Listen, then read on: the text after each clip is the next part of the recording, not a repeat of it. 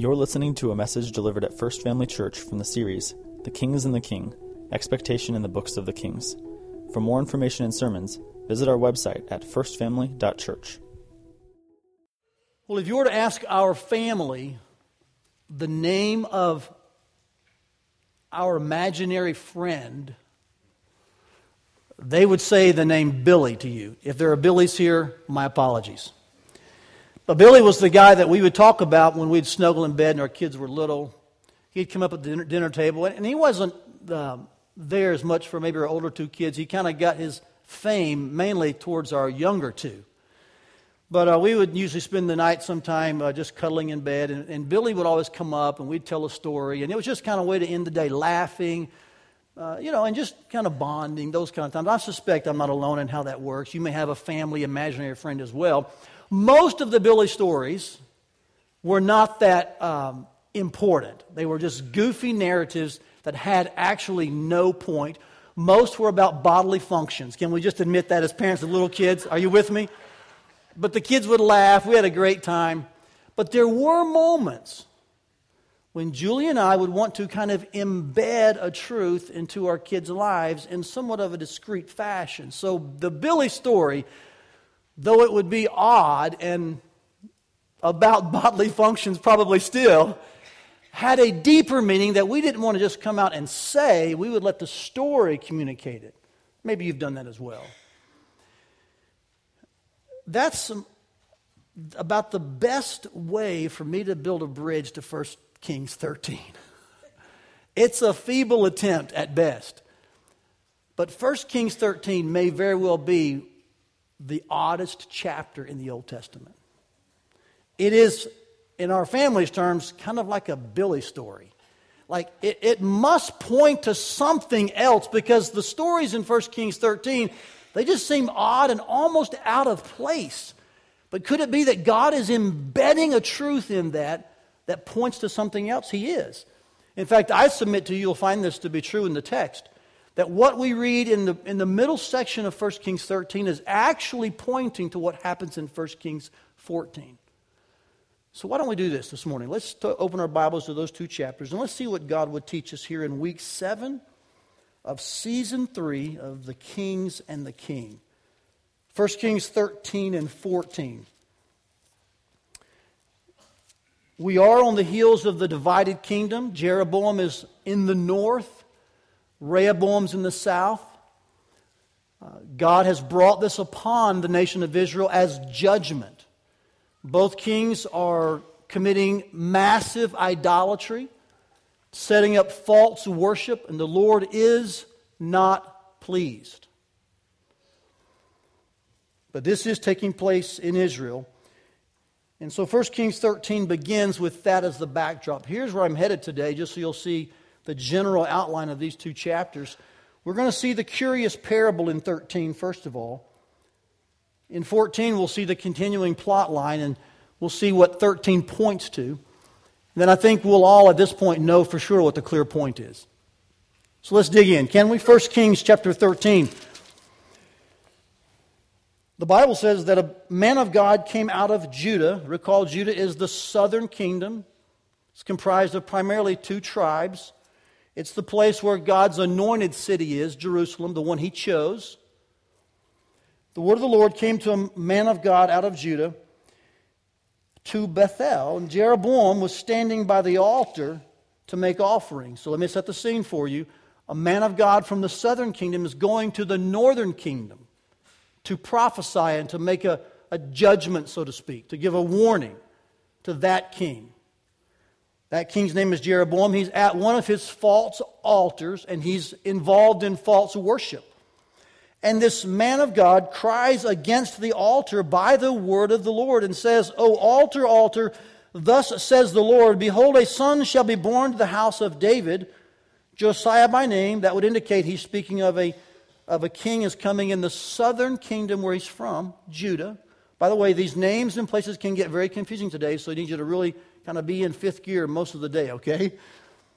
He says, A son shall be born to the house of David, Josiah by name, and he shall sacrifice on you the priest of the high places who make offerings on you, and human bones shall be burned on you. quickly, this is not a negative uh, light on Josiah. What he's saying is Josiah will come in about 300 years. He'll be the last king in Judah. He'll actually reform the worship. He'll destroy the high places that were false. He'll actually desecrate the places that were used to offer uh, sacrifices to false gods. He would actually return the nation to worshiping God. So this sounds like he's going to be in the line of another person who's going to do bad things on the altar. No, he's saying that this king will come who will actually reform and, and change the ways of Israel to worship the one true God. That's what he's saying here. Okay, you can read this in 2 Kings 23 if you're curious. But this is going to take place about 300 years from when this man of God is saying this. And he says, if you're curious if this will happen, he says he gave a sign the same day saying, This is the sign that the Lord has spoken. In other words, what I'm saying to you is from the Lord. Here's the sign that says it's from the Lord. Behold, the altar shall be torn down, and ashes that are on it shall be poured out. So he speaks of what will happen in the future as well as what's going to happen now in the present. And so when Jeroboam the king, verse 4 says, when he heard the saying of the man of God, which he cried against the altar at Bethel, Jeroboam stretched out his hand from the altar, saying, Seize him. He sees this man as an enemy. He's in the territory of the north. He's from the south. He's like, capture that man. We'll get rid of him. And immediately, when he stretched out his hand, it dried up so that he could not draw it back to himself. So Jeroboam's not the powerful potentate he thought he was, is he? And suddenly, the sign that's mentioned in verse 3 happens. Watch this. The altar also was torn down, the ashes poured out from the altar, according to the sign that the man of God had given by the word of the Lord. Jeroboam should have seen this happen within minutes and said, Wow, what God says happens. So if he says to me that in, a, in the future a king's going to come and desecrate these high places of false worship, that will happen too, because what God just said would happen happened right now. Does all that make sense? Jeroboam doesn't think that, though. He doesn't say that. Instead, he thinks only of his stiffened arm, which is typical of Jeroboam. He always seeks the Lord's hand and never the Lord's face. He always wants what's best for himself. He's out for the gift, not the giver. He says, uh, Entreat the favor of the Lord your God and pray for me that my hand may be restored to me. And the man of God entreated the Lord, and the king's hand was restored to him. What a merciful act. Amen. It became as it was before. And then the king said to the man of God, Come home with me, refresh yourself, and I will give you a reward. In other words, maybe I can purchase you. Maybe a bribe will put you in my corner because you have some incredible power, apparently. What you say comes true because it's from the Lord, and you can heal hands that have withered and stiffened. I want you on my team. But the man of God from Judah knows he cannot be bought or bribed, and he says, If you give me half your house, I'll not go in with you. I will not eat bread or drink water in this place. For so it was commanded to me by the word of the Lord. It's good to see this man of God holding fast to God's word. Amen. And of course, I think there's some fellowship implications here as well, as well as the bribery aspect. Just know this he kept to God's word and he said, I'll not eat bread or drink water or anything because the Lord told me not to. In fact, he said, Don't return by the way that you came. And so verse 10 concludes this by saying he went another way and did not return by the way that he came to Bethel. Now, what begins in verse 11 is the odd set of stories that I want you to think about and how they relate to our next chapter. So, so watch this. In these first 10 verses, Jeroboam's kind of the main character. God's speaking to Jeroboam saying, I'm going to do something unless you repent, and what I do, I will, uh, I'm not, you know, joking or lying. I'll keep my word to you. Look over at verses 33 and 34 for a moment. Here we see Jeroboam re entering the scene. Do you see it in 33 and 34?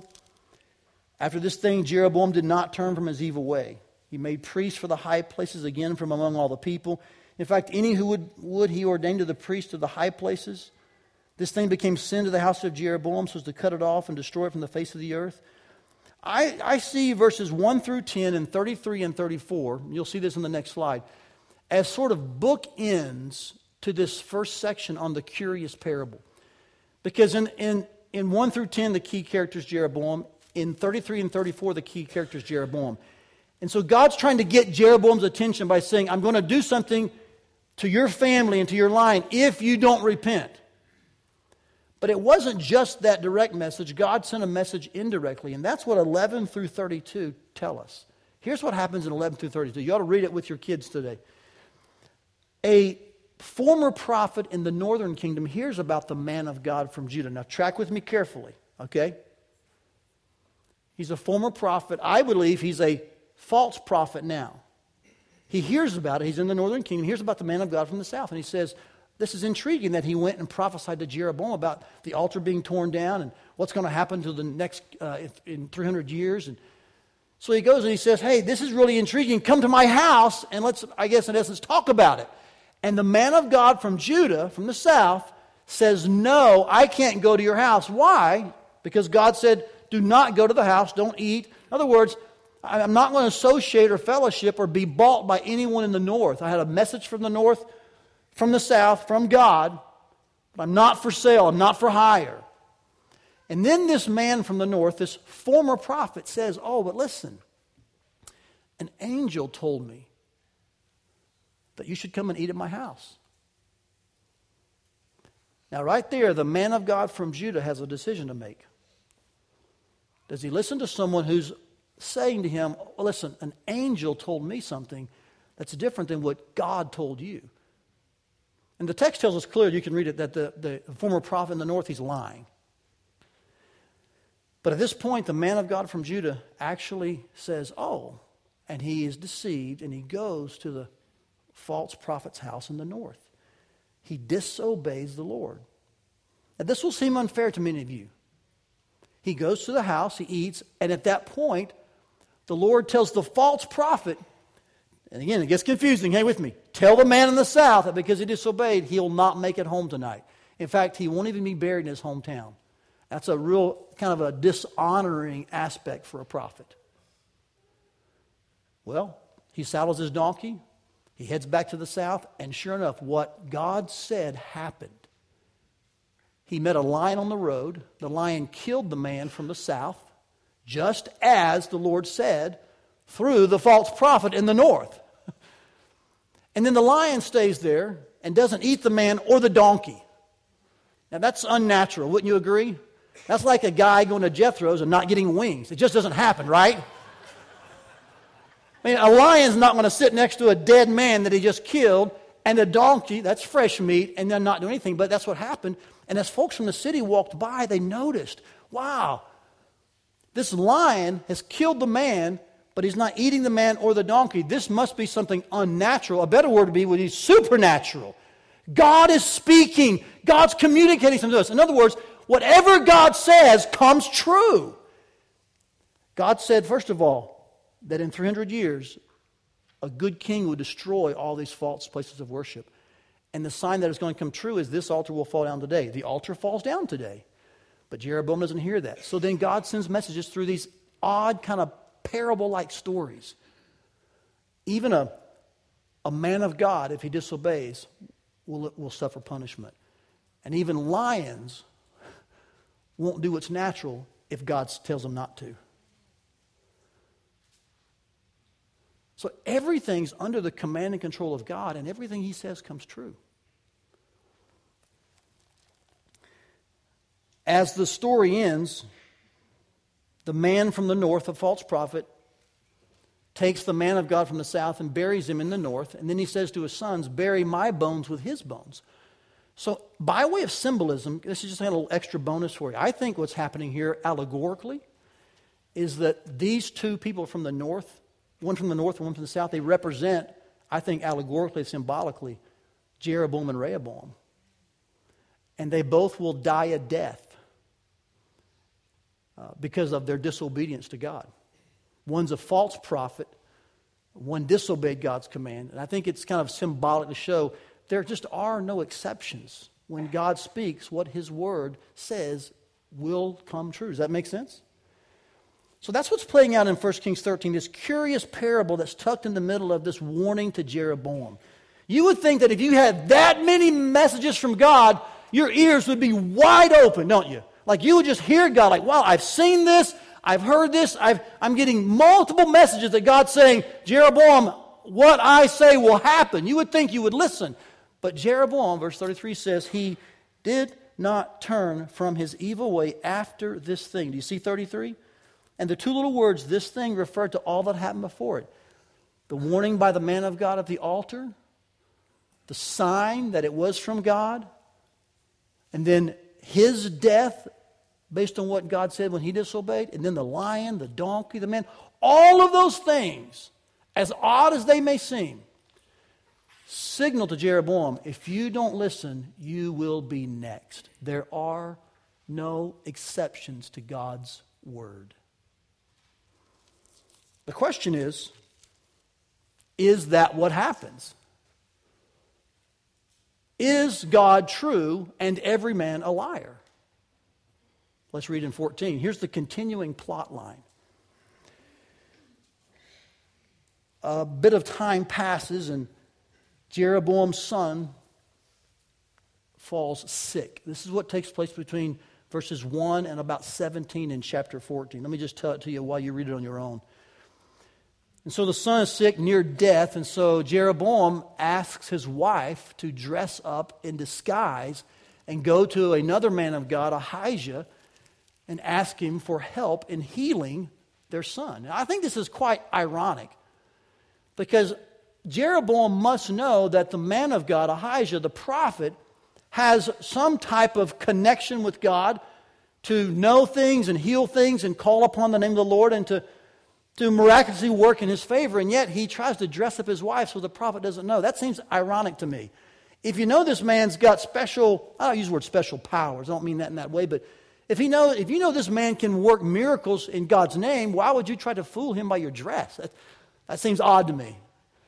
But he does, and Jeroboam's wife obliges and goes to the, to the man of God's house. This is a, this is a separate prophet, the one who's currently uh, prophesying for the Lord there in that area. And she no sooner gets to Ahijah's house, and he knows, though he's got bad eyes, the text says, he knows certainly Oh, Jeroboam's wife is here. So all of that work and all that travel, it didn't matter. He said, The Lord's told me. And he says, I've got unbearable news for you. And he relays to Jeroboam's wife the punishment God's going to bring upon Jeroboam's family because of Jeroboam's sin. Essentially, you'll see this beginning in verse 10 and 11 of chapter 14. Yes, the child will die, but that's probably the most gracious act in this section. He says that all the men of Jeroboam's home will be cut off. You see that in verse 10. In other words, there'll be no heir at all eventually. His family will be forgotten, and it'll happen in a devastating way. If you're in the city, you'll be eaten by dogs. If you're in the country, the birds will, will, will get you. And so when you think about the way in which God is going to punish Jeroboam for his false worship, you suddenly see that this child's death, even though it's sad, is actually a gracious act of God as well. In fact, you see this in verse 13. Can I just mention this briefly to you? The prophet Ahijah tells Jeroboam's wife that Israel shall mourn for him and bury him. For he only of Jeroboam shall come to the grave. In other words, he's the only one who will have a decent burial and funeral. Because in him there's found something pleasing to the Lord, the God of Israel. I think this young child, by God's grace alone, had found favor in God's eyes. I think what that means is he, in some ways, had trusted the God of Israel, Yahweh. Only God could have worked in his heart in this young boy's life to bring him to a place where he believed in the God of Israel. Aren't you glad and thankful that God reaches out and draws children to himself? Amen. And some would speak against this at times and be critical of this. But I see in Scripture a, a beautiful call to let the children come. And here's an example of a, of a young boy sick who will endure the judgment that God gave to his dad, and yet in this moment he says, Actually, I'm going to allow him to die a death in the judgment upon his dad, but it will be the most gracious death of all the men in that family. So the Lord's word does come true, by the way. He explains in verse 14 that basically this is the beginning of God's judgment on the north. He'll raise up a king for himself after Jeroboam who will actually cut off the whole house of Jeroboam. That happens, by the way, in the next king. Jeroboam's son does reign, but only two years. He's then assassinated. It's the end of Jeroboam's line forever. Are you beginning to see a trend here? What God says happens. He says then he'll actually get up the whole northern kingdom in about 700, 722, and another country will come in and scatter them. Verse 16, he'll give Israel up because of the sins of Jeroboam. Well, verse 18 tells us that this is exactly what happened. When she came to the house, the child died, and all Israel buried him and mourned for him according to the word of the Lord. You may say, well, Todd, that happened to Jeroboam. That was the most specific prophecy given in 13. So God said it's going to happen. It did happen. But what about the southern kingdom? Didn't God promise judgment on them for their false worship? Let's see how 14 concludes, can we?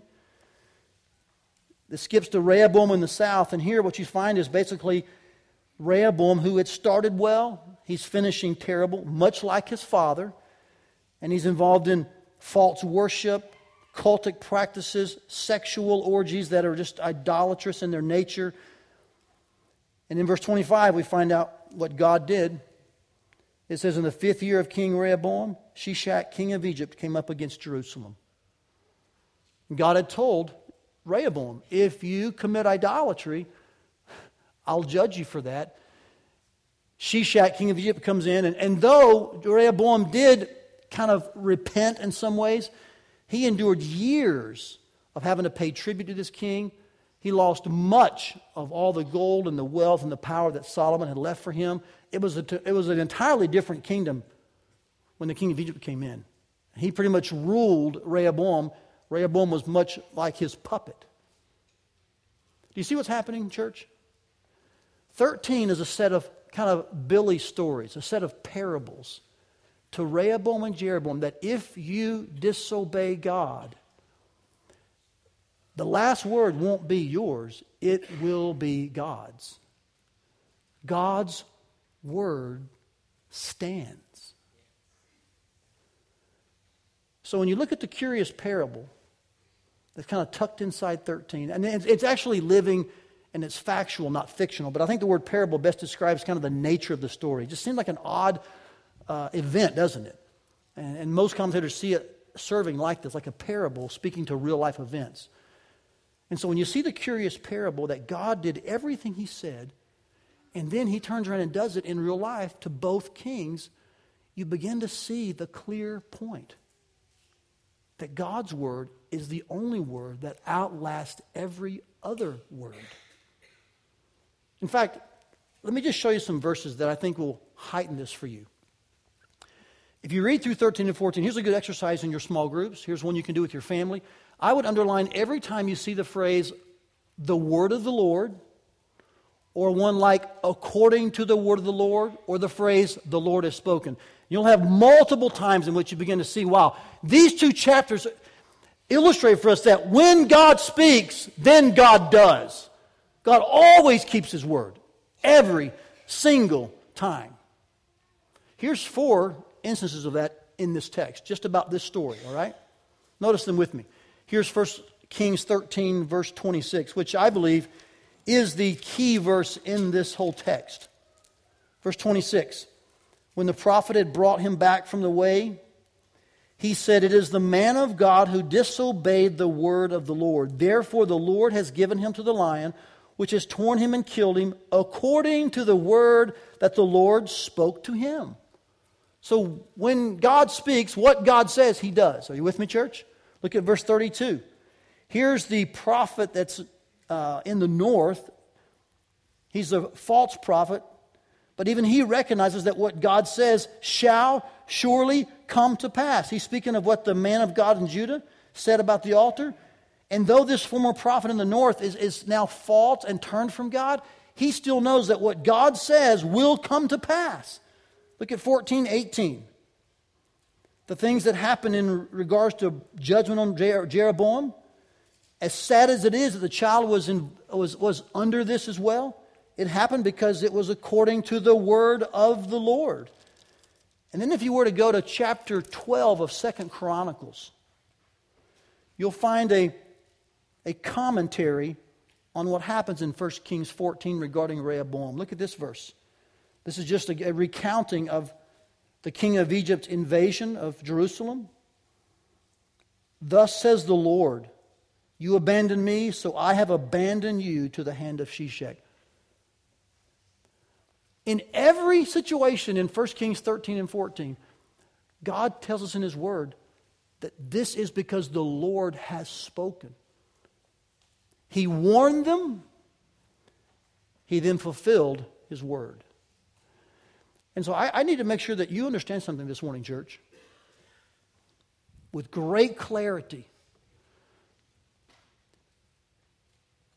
God's Word is the final word. It's the word that outlasts all other words. You are not an exception. I am not an exception. Whatever you think you can kind of skirt around in God's word, whatever you're thinking, well, that won't really affect me, that doesn't apply to me, well, God would understand my situation. All of those are false thoughts. There are no exceptions. God's word is the final word. And He will keep his word every single time. Just ask Jeroboam, Rehoboam, a man of God in the south, a former prophet of God in the north, a lion, and a donkey. God keeps his word every single time. So how would you sum this up, Todd? How would you word this in a sentence? I'd simply say this to us that in both mercy and judgment, God's word will stand when all else is proven false. In fact, could you read that with me? Could we say that as a church together out loud with passion and, and conviction? Let's say it together, can we? In mercy and judgment, God's word will stand when all else is proven false. And most of us agree with that. We support that and believe that. And we would often run to perhaps New Testament verses, and we should, that's fine. I just want you to see that even in the narrative of these many kings that we're studying, you find this undeniable, bedrock, fundamental, theological truth that guides the church today. It was true then, it's true now, that God's word will stand. Now, out of this take home truth, I want to just give you some secondary lessons that actually will work kind of as actions for us, okay? I'll mention these briefly to you. They flow out of the primary principle, our take home truth, that God's word will stand when all else proves false. But I want to make sure I kind of put some flesh on that for you. Maybe put some meat on those bones, can we call it that? So here's some secondary lessons that we need to kind of lodge into our hearts and brains. That God's word is the final word, yes, but especially about worship. Don't miss the context of these chapters. Both of these kings were involved in idolatrous false worship. They were setting up high places in areas that God never instructed them to do. They were appointing people to be priests. They were uh, building Ashereth poles and approving and condoning sexual practices and worship that were unbiblical and ungodly and against the Mosaic law. And in its most specific context, these kings were judged because of idolatrous false worship. And so Travis was spot on last week when he said, We don't define and set the terms for worship, God does. And we're not the point of worship. Amen? God is. And so I want to warn us against idolatry and false worship. If you think that you can skirt God's word on that issue, you're wrong. Because God's word's the final word. In fact, let me ask you a probing question. We often read in these texts about how they built high places. These were areas where they would set up their idols and they would go and get significance. That actually, God said, that's not where you get significance. That's not where you find your meaning. You find it in me. But they'd build these false places and they would worship their idols. Can I ask you a probing question? Where are your high places? They may be an actual place. For some pastors, that actual place is a church building. Do you know that? We've got several former pastors in this room. We can turn ministry into an idol faster than you can blink an eye. We worship things that happen and, and we make good things into God things with a little g. So, as I mention these things, it's not that I'm picking on you. I think we all are under the, the pressure and temptation sometimes of, of, of making high places that were never meant to be high places, like Prairie Ridge Sports Complex or Ankeny High School, Ankeny Centennial, or Nationwide Insurance or where your bank account is, or where you bought your car, or your address, or your kids, or your wife. Everyone's really quiet, aren't they? Where are your high places? Where are the places you've set up? This is where I'll get my meaning. This is where I'll find significance. This is what I'll worship. I would remind you God calls his children to worship him and him alone. If you think you can escape what he says about worship, you won't. His word's the final word. And he is a jealous God. Second secondary lesson is that disobedience, namely idolatry, has a cost. There's a steep price to pay for continuing headlong in worshiping things other than God. And there are no exceptions. And so I need to warn you about that and, and make sure that you're not missing the point here of these two chapters. Thirdly, influence matters for both good and bad. I see that somewhere in this, um, there is a, a significant lack of influence upon the sons of the mothers and fathers. Would you agree with that? And so we see that Solomon began a terrible trajectory with his legacy. I think this is one reason that we see the name of Rehoboam's mother mentioned twice. In fact, if you were to analyze 1 Kings 14, 21 through about 28, actually through about 30, um, 31, you'll find that his book ended by two interesting phrases where Rehoboam's mother is mentioned. She was an Ammonite, I mean, she wasn't an Israelite, and she worshiped a false God.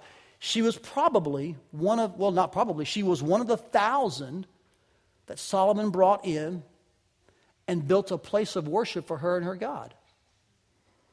And did it have an influential effect? It sure did. Rehoboam seems like just gone right after the way of his mother and the way of his father. Isn't that interesting?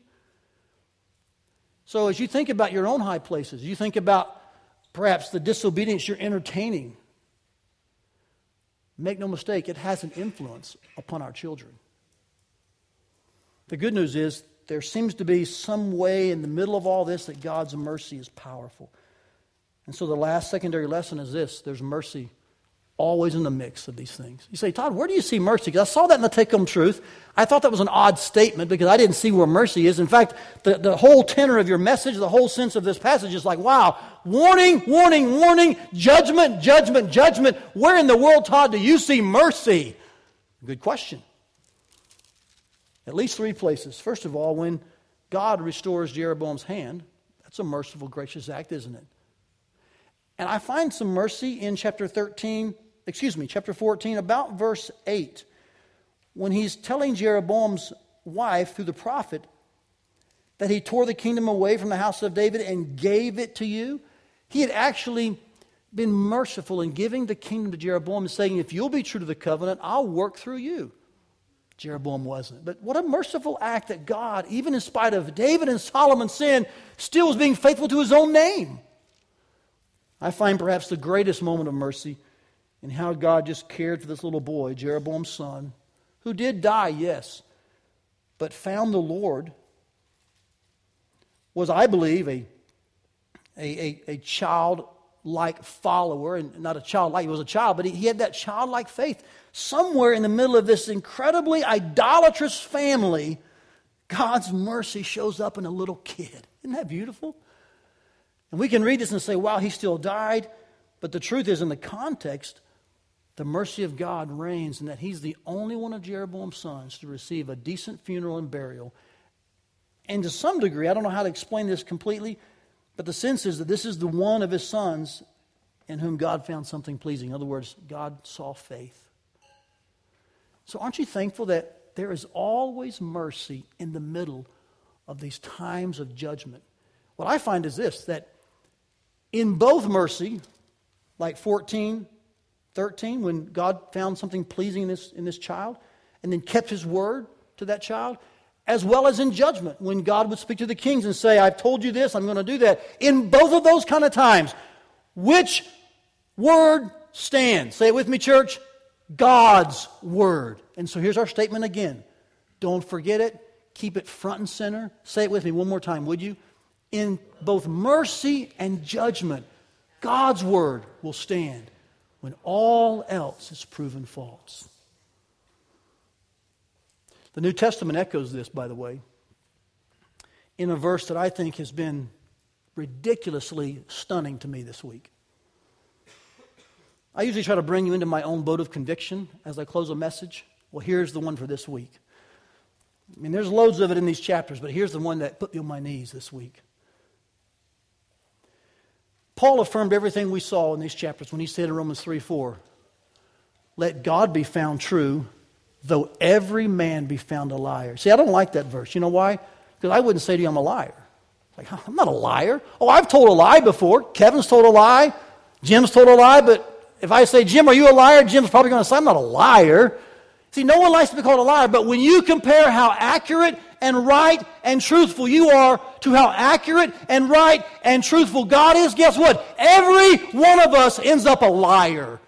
I didn't like that. I was like, what? I'm rereading the verse. I looked at different translations, and nothing's changing.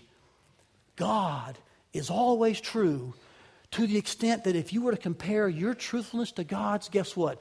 Every single living human being comes out a liar. So if you're wondering how true and accurate God is, up next to him, you're a liar. Now, this verse is in the it's kind of between two sections in Romans. It comes right when the verdict that all men are sinners is kind of announced by Paul. So it makes sense he would say, Man, every man's a liar. Jew or Gentile, we're just, we're toast. All have sinned and fallen short of God's glory, right? So if we've all sinned, if no one matches up to God's perfection and holiness, no matter how much of a lie you've told, whether it's white, gray, cream, beige, or black, right? Man, we're still all what? Liars. But it's right before the announcement, the news, that Jesus Christ, the truth of God, has come and paid the price for every single sin we've committed. Yes, everything that makes you a liar, Jesus has paid for. And suddenly this verse became good news to my soul. Yes, you know what? In God's sight, and compared to his righteous, accurate, truthful nature, man, I'm laid low as a liar. But Jesus has paid for every single one of those lies. Now, here's how this applies. Listen very carefully. So, if God is true to his word in judgment, if he says, if you disobey, there's punishment. If you don't believe, you'll suffer for your sins. If he's true to his word every time, if his word is the one word that outlasts all other words, then his word will outlast all the other words that my sin says about me as well. And suddenly the good news of God's righteous, truthful character began to just overwhelm me. And when he said, Todd, I will save you, guess what will happen? He will save me. But Todd, you, you told a lie. You sinned here and you sinned there. You sinned everywhere. You're right. And I'm not saved because I'm not sinning or because I did sin or because of me. I'm saved because God's word says all who believe and trust, he will save. I'm not saved because of my word. I'm saved because of God's word. So you can sit there this morning and think, wow, this is a sobering passage about warning and judgment. That would be a truthful, correctful thought. But don't miss the other side of that coin. God keeps his word as well when he says that all who believe in Jesus will have eternal life. And so when your sins crawl up your front porch, when every lie you've told stares you in the face and you think, man, I am a liar. God's the only one that's true. When you've placed your faith in Jesus, the one who's died for all of our sins and was raised again to prove the, that the sacrifice was satisfactory, guess what? God's word is just as true then. You can bank your life on it. And He will save all who repent. That's why I'm glad that God is found true and every man a liar. Because it's God that saves us, not ourselves. So I don't know where you are today completely. I know most of you, I don't know all your spiritual statuses. But can I encourage you to leave this morning knowing that God's word is the word that stands and to build your life on it? Build your life on the truth that His Word is the firm foundation. You may know that old song, do you? It was written in the late 1780s.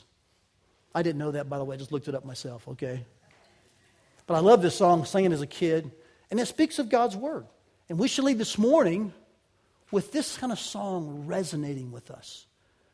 Here's how the first verse goes. I'll just show you the words how firm a foundation, you saints of the Lord, is laid for your faith. Say the last four words with me. In his excellent word. Here's God's word laid for us. We can build our life on it. And in both mercy and judgment, it's the word that will stand. And what more can he say to you? He's given his word, he sent his son. Amen. Here's how the song goes. You may know it, maybe you can sing it with me. How firm a foundation, ye saints of the Lord, is laid for your faith in his excellent word. What more can he say than to you he hath said? To you who for refuge to Jesus have fled. Isn't that good?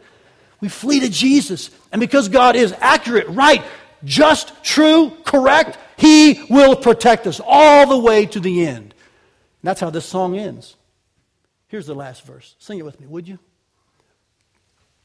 The soul that on Jesus hath leaned for repose, I will not, I will not desert to his foes.